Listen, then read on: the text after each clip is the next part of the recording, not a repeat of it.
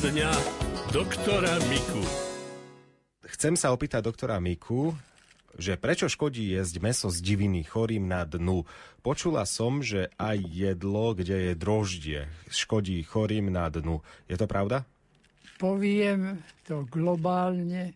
Keby sme všetko, čo obsahuje zložky, ktoré zvyšujú kyselinu močovú, keby sme pacientovi všetko zakázali, tak by nemal čo jesť. Mm. Pretože skoro každá potravina zvýšuje močovinu v krvi. To znamená, že potom len vyberáme, ktoré to meso je viacej na tú močovinu, ktoré nie. Najväčší rozdiel je vo veku toho zvieraťa. Keď si dáme jahňa, tak tej močoviny je oveľa viac, ako keď si dáme baraninu. Keď si dáme sliepku, tak je oveľa menej tej močoviny, ako keby sme kuriatko zedli. Tak v tomto je to. A okrem toho všetky vnútornosti zvierat obsahujú močovinu niekoľkonásobne viac ako v mese bežnom. To znamená aj to, že tá meso diviny napríklad môže byť na tieto urikaté látky bohatšie a potom sa viacej toho udržiava v organizme. A to droždie, ktoré tiež... A to droždie, aj to má nejaké, ale nemá zase toľko a je tam veľa vitamínov, takže keď už niečo musíte s tými močovými látkami, tak to droždie si dajte, lebo tam máte skutočne mimoriadne veľa, okrem bielkovín, aj celý súbor vitamínu B. Ďakujem, to pán. znamená, že veľmi užitočné pre vás. Mhm, ďakujem aj za túto odpoveď, pán doktor. Píše nám poslucháčka Terézia. Dobrý deň, beriem chemoterapiu a mám silnú zápchu. Mohli by ste mi poradiť, čo by mi mohlo pomôcť? No tak z tých jednoduchých vecí taká neškodná v tomto prípade je kúra alebo také užitie sušených slíviek, ktoré si spravíte ako kompot. Čiže tie sušené slivky dáte tam vodu, ale nedávate cukor do toho, pretože cukor je už v tých slivkách. Uvaríte to a potom vypijete aj tú vodu a stolica je meká, hladká a dobre. No a ináč je preparátov hodne, ale najlepšie sú tie, ktoré sú v podobe tekutín, nie kvapiek, ale tekutín, ale tie sú preskripčne obmedzené, čiže môže ich predpisovať len gastroenterológ a potom váš lekár môže len písať pol roka. Ináč si to potom musíte kúpiť. Už nám niekto telefonuje. Chcem by som vás pýtať, pre 20 dní, čo som bol operovaný na hyperplazie prostaty, čiže na prostatu. Áno. Pán doktor, a teraz mám ako taký problém, to je, že v noci, keď sa idem vymočiť, ide mi tam ako krv do toho, tak. Močíte cez cievku, keď je ste Nie, nie, to som už doma normálne ako močím. Nemáte už kateter zavedený? Nemám, nie, nie, už nemám. Nie? Pán doktor, toto som sa ešte povedal. Ale cez deň, ráno ešte močím aj z krvu, ale cez deň už mi ide normálny moč. No, tak je to možné. To ešte môže presakovať tá krv aj ďalej, takže to nie je nič zvláštneho. Nepijete dáky alkohol, lebo čo Nie, tak... nie, ani nefajčím, ani nepijem. Dobre. Nebojte Čiže- sa, to by malo sa uspokojiť a zahojiť, ale tam niekoľko týždňov je to presakovanie bežné. Ale ak by to bolo horšie, takže by ste mali veľké straty krvi, tak musíte ísť eh, znovu na urologom, aby sa na to pozrel.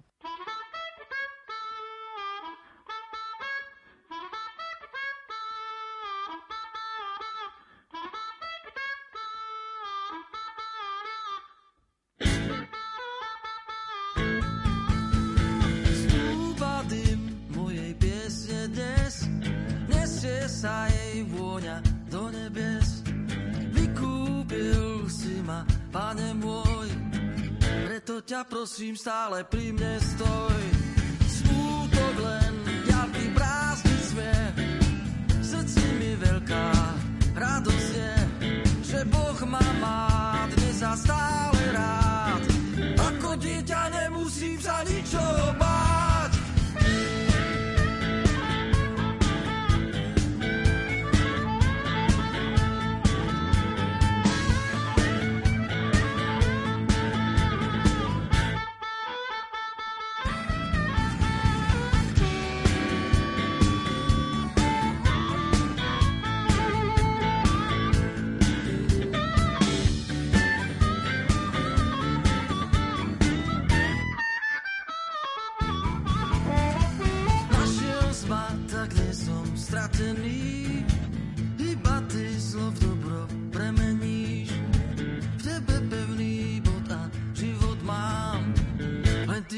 Pravý boh, priateľ a pán.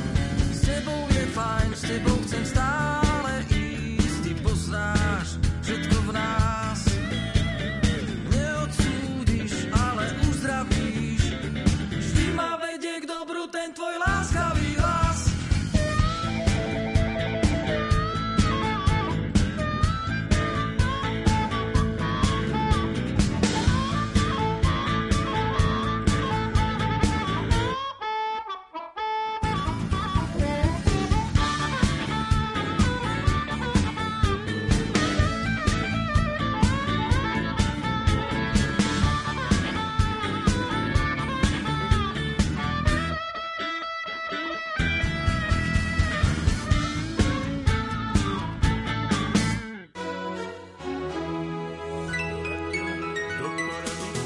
Poradňa doktora Miku.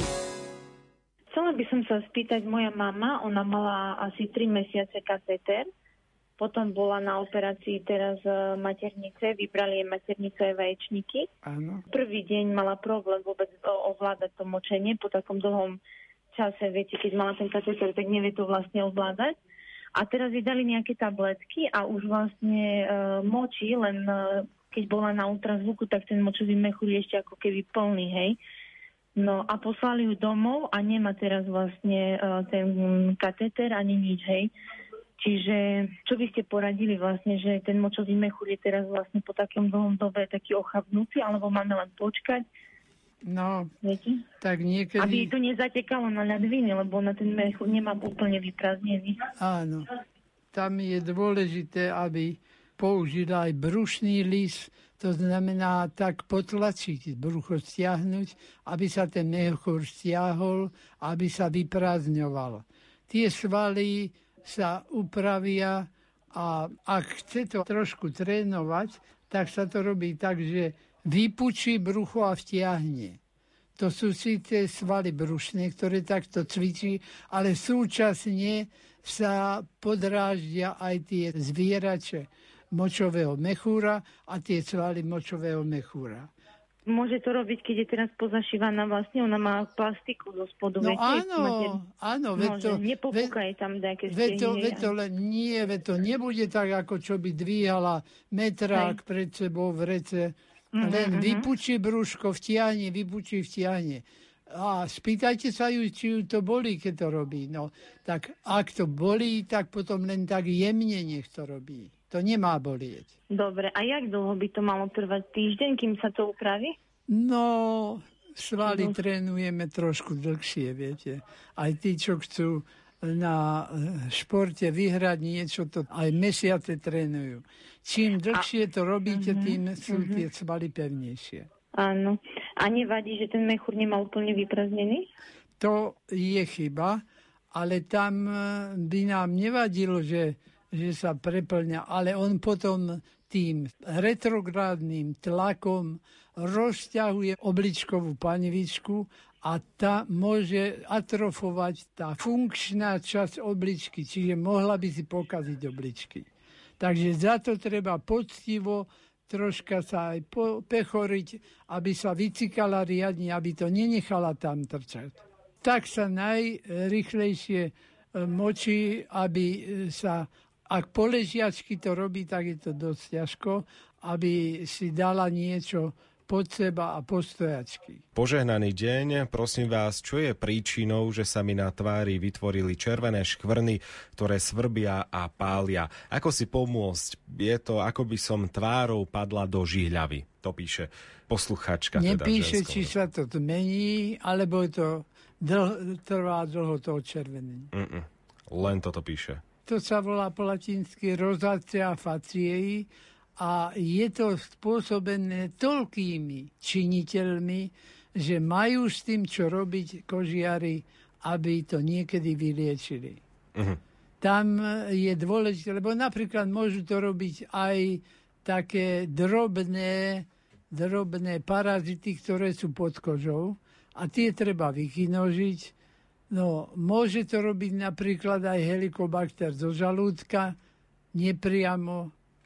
A ak je to tak e, ako motýl, že sú tie líca červené, motýlovite presne jedno ako druhé líce, tak to môže byť aj kožná choroba, ktorú treba liečiť celkové. Tam naozaj nie je len receptu, aby to zabralo. Ešte by sme mohli stihnúť jednu otázku. Čo odporúčate na rozpúšťanie ranných hlienov v dôchodcovskom veku? ranných lienov. Nepíše poslucháč presne, no, aké v prvom lieny. rade, aby ten pacient nebol zbavený tekutín a aby nemal nedostatok tekutín, čiže piť dostatočné množstvo. A sú také preparáty, ktoré zlepšujú riedenie sekrétov a to sa užíva. Lekár e, vie všeobecný, to sa používa v tabletkách aj v kvapkách. Lumen. Rádio, ktoré nezásne.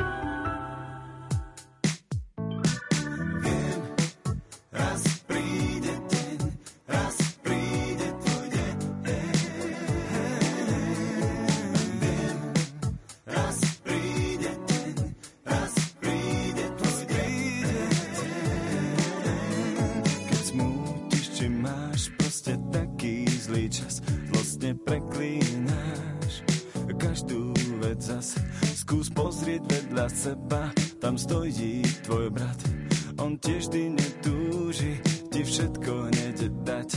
Keď nechceš dávať a túžiš len brať, vtedy rýchlo vráť a začni hneď hrať. Hudbou vrátiš ten čarovný čas. Z ňou sa vráti aj pohoda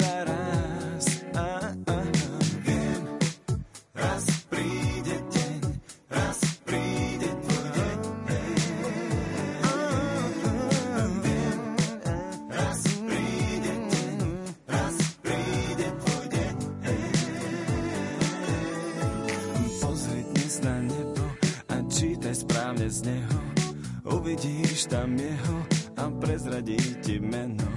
Nebudeš usmutný a bez nálady chodiť zrazu všetko krásne sa bude k svetu hodiť. Každý deň sa pýtaš, čo máš zasa robiť, s kým sa vrele zvítať a koho iba obísť.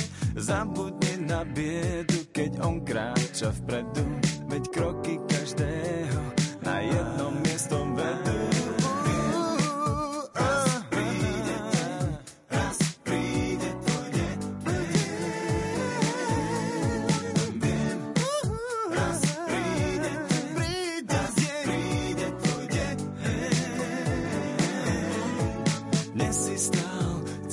celý šťastný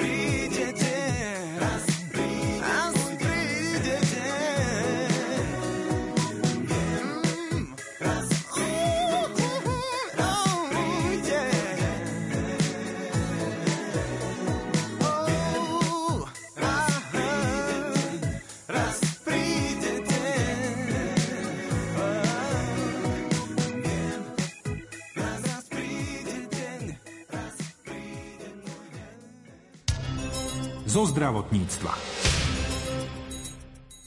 Počas tehotenstva sa môže u budúcej mamičky vyskytnúť gestačný diabetes. Cukrovka sa zvyčajne objaví až v druhej polovici gravidity a po pôrode sa cukor v krvi postupne upraví.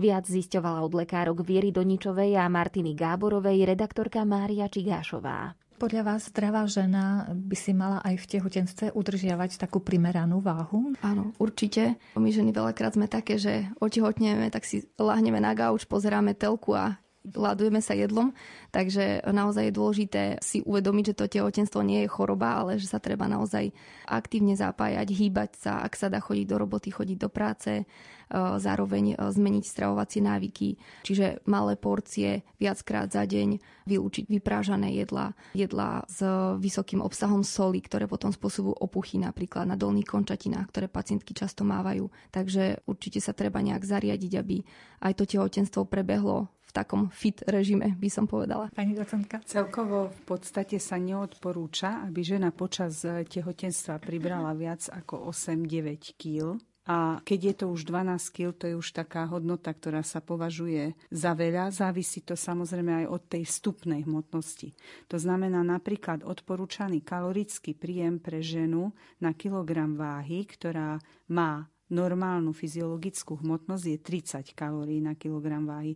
Ale pokiaľ je to žena, ktorá má 10% podhodnotenú váhu, hmotnosť, tak vtedy sa tie kalórie navýšujú, že 40 kalórií na kilogram váhy.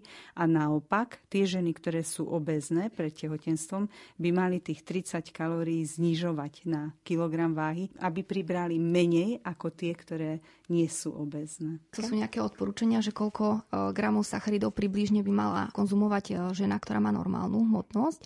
Je to približne 180 gramov sacharidov na deň a v prípade obezity je tam o 10-20 gramov menšie množstvo sacharidov, aby tam bola taká mierna reštrikcia sacharidov už v tom tehotenstve, aby nedochádzalo k ďalšiemu navyšovaniu hmotnosti. Takže sa vlastne dá povedať, že tá tehotná žena, ktorá je obezná, tak síce priberie z tehotenstva, ale pomedzi to ako keby schudla. Mám aj takú skúsenosť, že mi pacientka dokonca schudla nejaké 2 kg, ale s tým, že samozrejme plod bol normálnej veľkosti, primerane sa vyvíjala, ale tým, že začala takúto zdravú stravu, tak už bolo možné pozorovať taký nejaký váhový úbytok. A to je zaujímavá terapia pre teda nadhmotnosť ženy. Áno, je to mimoriadne obdobie, keď ženy sú veľmi motivované a ozaj sú to také pacientky, ktoré niekedy sú náročné, niekedy trošku aj nervózne, ale je to krásna práca, pretože ozaj tam dostáva ten lekár tú odpoveď a tá žena, keď spolupracuje a sa to zlepšuje alebo dobre vyvíja, tak je to veľmi taká radostná práca po tej mhm. stránke. Že očakávate od tej ženy v podstate spoluprácu s vami, ak sa to naozaj má manažovať správne, to tehotenstvo a cukrovka. Tak bez toho sa to prakticky vôbec nedá, lebo my nemáme možnosť pri nej byť 24 ano. hodín a tá žena príde na kontroly. Tie kontroly sú tiež odporúčané odbornými odporúčaniami spoločnosti a prakticky aj každé dva týždne takáto žena chodí na kontrolu, napríklad na diabetológiu, keď je to potrebné. A takisto aj na očné sa môže stať, že ju požiadajú, aby chodila, aby prišla na viac očných vyšetrení aj raz za mesiac a každé tri mesiace sú odporúčané vyšetrenia renálnych parametrov a proste nálezu mikroalbuminúrie alebo proteinúrie v moči, takže sú to také frekventnejšie kontroly prakticky všetkých orgánových systémov, nielen samotného diabetu.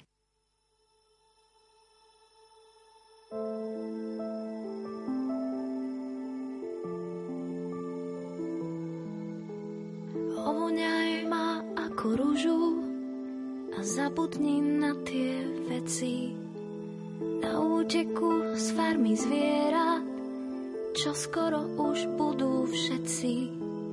Ovoňaj ma ako rúžu a zacítiš, že som iná. Poďme vrátiť krásu vzťahom, aj keď nás tu kto si sníma. O každom vieš zrazu všetko, Svet je plný kamiel tajných. Ľudia blúdia zamyslení, sami k sebe ľahostajní. Každý tuší, že sa niečo deje, zmizla pravda, nikto nevie, kde je. Niečo nás tu stále pozoruje, niekto zasa niečo kuje.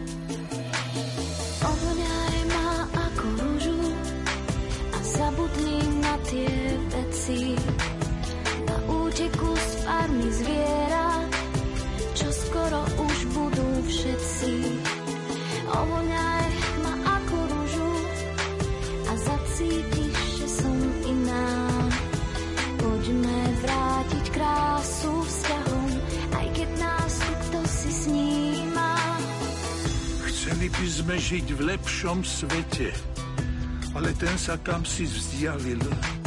Stále menej šťastných ľudí, stále menej šťastných tvárí.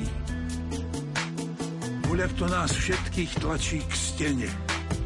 Povedz, kde sa zajtra ocitneme? Kam speje to vyprázdnenie duší? Čo ak raz vyschne vôňa rúže? Kto z nás tuší?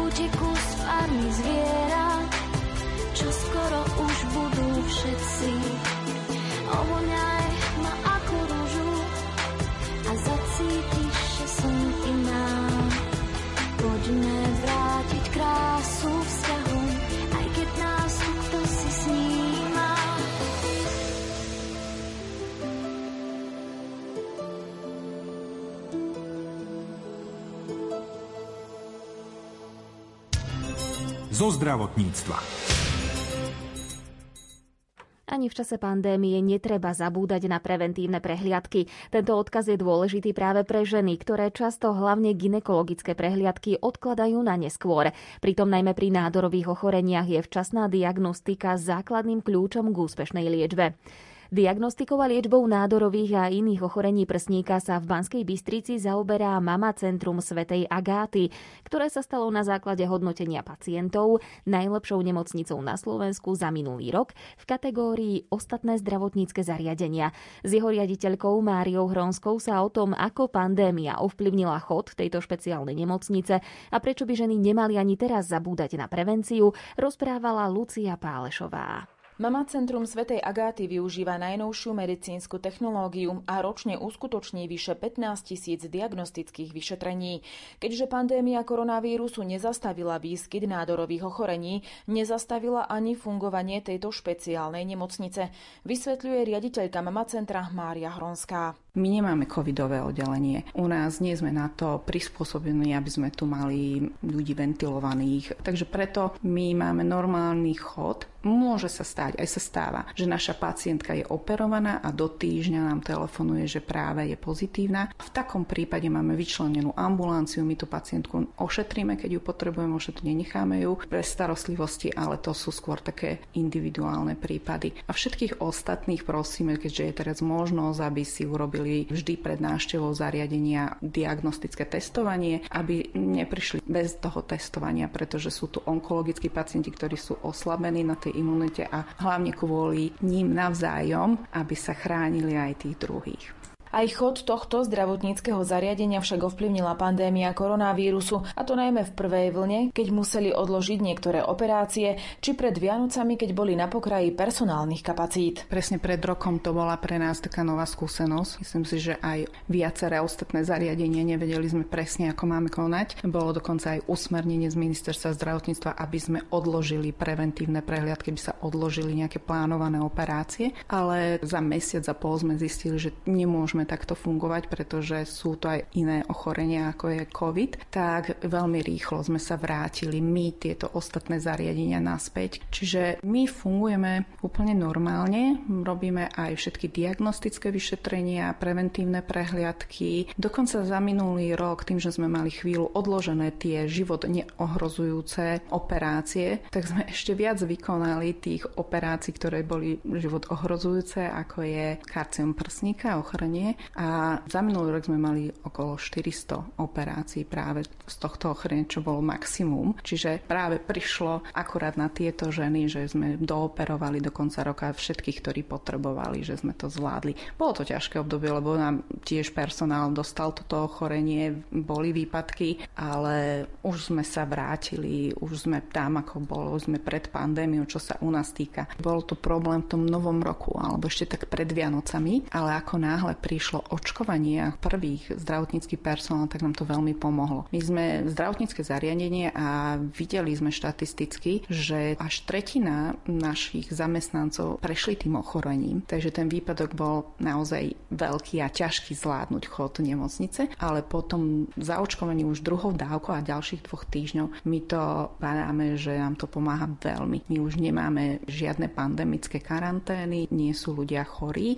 Nevravíme, že to nemôžu dostať, ale určite je to neporovnateľne lepšie ako v čase, keď neboli zaočkovaní. Stáva sa ešte teraz, že ostane zamestnanec doma, ale len kvôli tomu, že ochorie nejaký jeho príbuzný a vtedy proste z tej domácnosti nie je vhodné, aby chodil predsa ten zamestnanec do práce, ale inak je to výborné akože pomohlo nám to očkovanie. Mária Hronská zároveň vyzýva ženy, aby ani v tomto náročnom epidemiologickom období nezabúdali na prevenciu. Pretože pri tomto ochorení je veľmi dôležité, aby sa ochorenie našlo čo najskôr tom najšťastnejšom období a to sa zistí práve pri tej preventívnej prehliadke. A aj teraz máme určite pacientky, ktoré sme diagnostikovali práve vďaka tomu, že boli na screeningu alebo boli na tej pravidelnej dvojročnej prehliadke na mamografii, čo je po 40. roku ženy, alebo boli na sonografii. Čiže je veľmi dôležité, aby fungovali aj tieto preventívne prehliadky, pretože nás to potom dočkalo,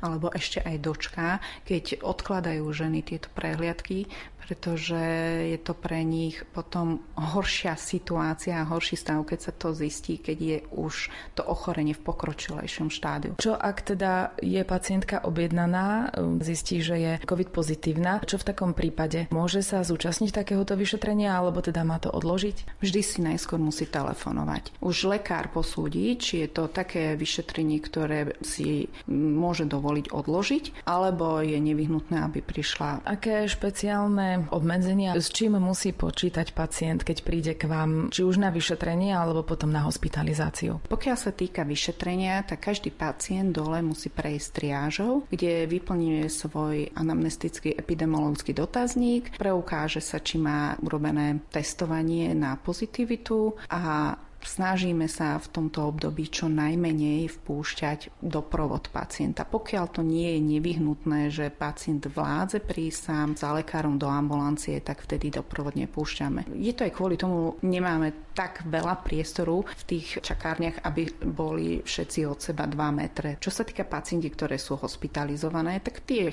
inštruuje vždycky už lekár pred príjmom, že si musia urobiť PCR testovanie v rámci predoperačného vyšetrenia vyšetrenia a obmedzené sú návštevy. V tomto období nepúšťame návštevy k pacientkám, takže toto je také pre nich možno trošku nepríjemnejšie, že sú tu odkázaní len na nás, ale verím tomu, že im tá ošetrovateľská starostlivosť je v plnej miere nahradená aj keď nemôžu prísť príbuzní. Čiže aj keď tá žena má pocit, že je úplne zdravá, ale naozaj tá preventívna prehliadka je raz ročne potrebná, alebo teda v niektorých prípadoch raz za dva roky, nie je dôvod v súčasnosti, aby to ženy odkladali. Áno, áno. To sú ambulancie prvého kontaktu ginekolog, takže tam nie je dôvod, aby sa odkladali tieto prehliadky a u nás v diagnostickom centre takisto. My sme tu, samozrejme sme aj pre pacientky, ktoré už sú diagnostikované, ale sme tu aj pre tie pacientky, ktoré prichádzajú prichádzajú len na preventívne prehľady, práve že ich vyzývam, aby si to neodkladali, lebo to môže byť niekedy neskoro až fatálne. Vždy pred preventívnou prehliadkou je potrebné, aby na tú preventívnu prehliadku poslal ginekolog pacientku a jej vypísal žiadanku, lebo na tej žiadanke je už uvedený, s akou diagnózou prichádza k nám tá pacientka. Či je to len preventívna prehliadka, alebo už má podozrenie ten ginekolog. Takže áno, určite fungujeme. Nech sa ženy snažia snažia si tieto pravidelné prehliadky absolvovať, telefonovať, nech idú za svojim ginekologom a na diagnostické centrum, kde sú zvyknutí chodievať a, a keby v prípade akékoľvek náznaky bolo niečo nie v poriadku, tak nás môžu kontaktovať a určite sme tu pre nich. Rádio Lumen.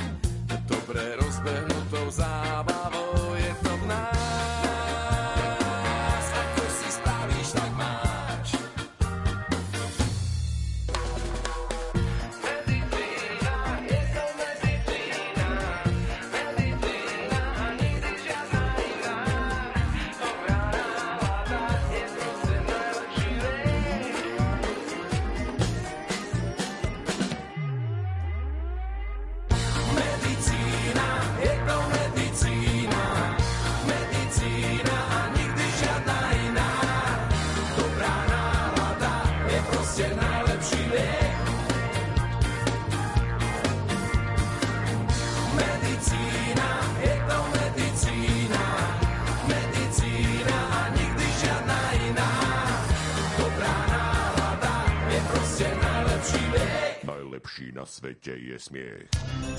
Zo zdravotníctva. V nedeľu si pripomenieme Svetový deň Parkinsonovej choroby. Ide o druhé najčastejšie sa vyskytujúce neurodegeneratívne ochorenie. Zapričinuje ho degenerácia alebo deštrukcia častí mozgu, ktoré sú zodpovedné za koordináciu a kontrolu pohybov. Tento deň má za cieľ posilniť povedomie o chorobe, jej príčinách, prevencii a liečbe. Tiež však chce prispieť k načúvaniu potrebám ľudí s Parkinsonovou chorobou a ich rodín a k rozvoju projektov, výskumu a inovácií. Ako uviedla predsednička spoločnosti Parkinson Slovensko Katarína Felixová, v čase pandémie sú ich členovia v kontakte len cez telefón a online. Mali sme pred dvomi týždňami webinár, pán doktor Grofik nám to akože spolu s firmou UCB nám takú akože prednášku urobili. Veľmi dobrý ohlas mala medzi pacientami, ktorí sa pripojili na to.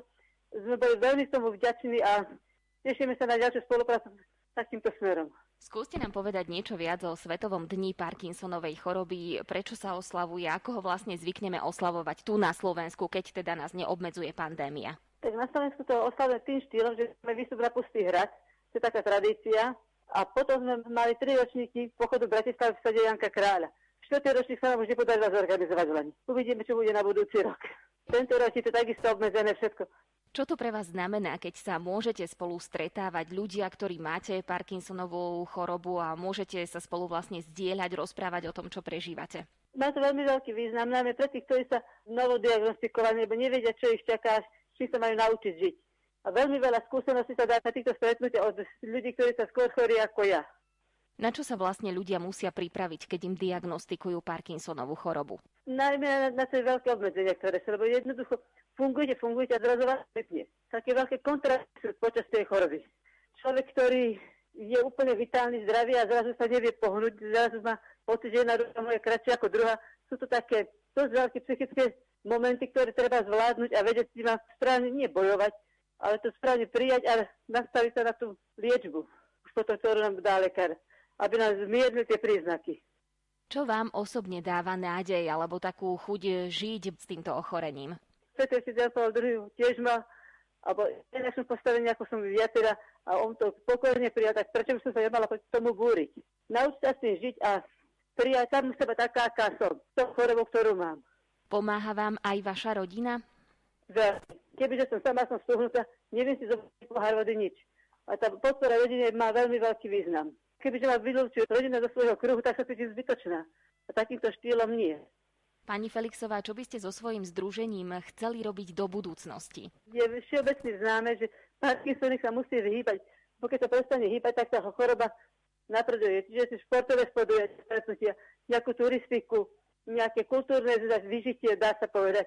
A hlavne stretávanie sa a tá psychická podpora jedného človeka voči druhému. To je také najdôležitejšie, čo teraz si ja snažím aj presadzovať aj v rámci rodiny, aj spoločnosti, že nemôžeme sa tiahnuť do ulici, nehámbi to za to, že sme chorí, lebo sme to fakticky dostali do vienka a s tým nespravíme nič.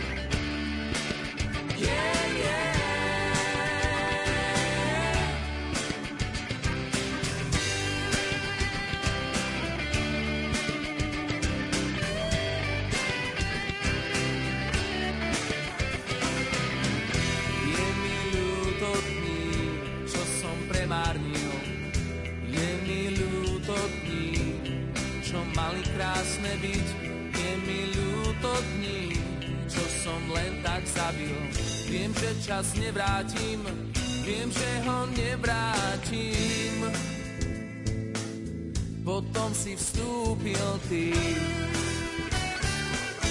a s tebou príchud neba. Ako ma premieňaš, to vyspievať sa nedá, žiť pre staré ciele ma už nebaví. Dnes žijem pre teba a za tvoj kríž sa nehambím. Nehambím sa, nehambím za tvoj kríž. Nehambím sa, nehambím, že si ma spasil Ježíš.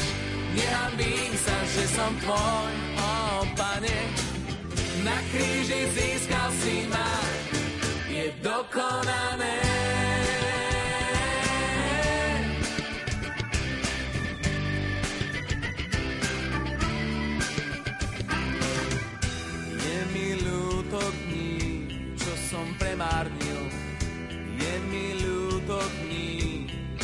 Mali krásne byť. Je mi ľúto dní, čo som len tak zabil. Viem, že čas nevrátim, viem, že ho nevrátim. Potom si vstúpil ty a s tebou príchod neba. Ako ma premieňaš,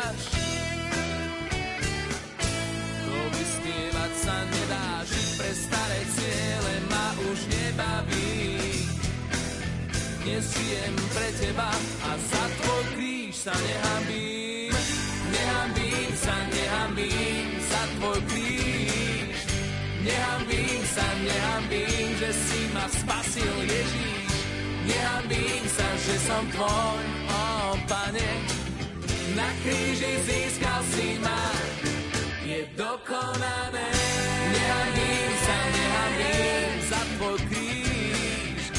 Nehambím sa, nehambím, že si ma spasil Ježíš. Nehambím sa, že som tvoj, o oh, pane. Na kríži získal si ma,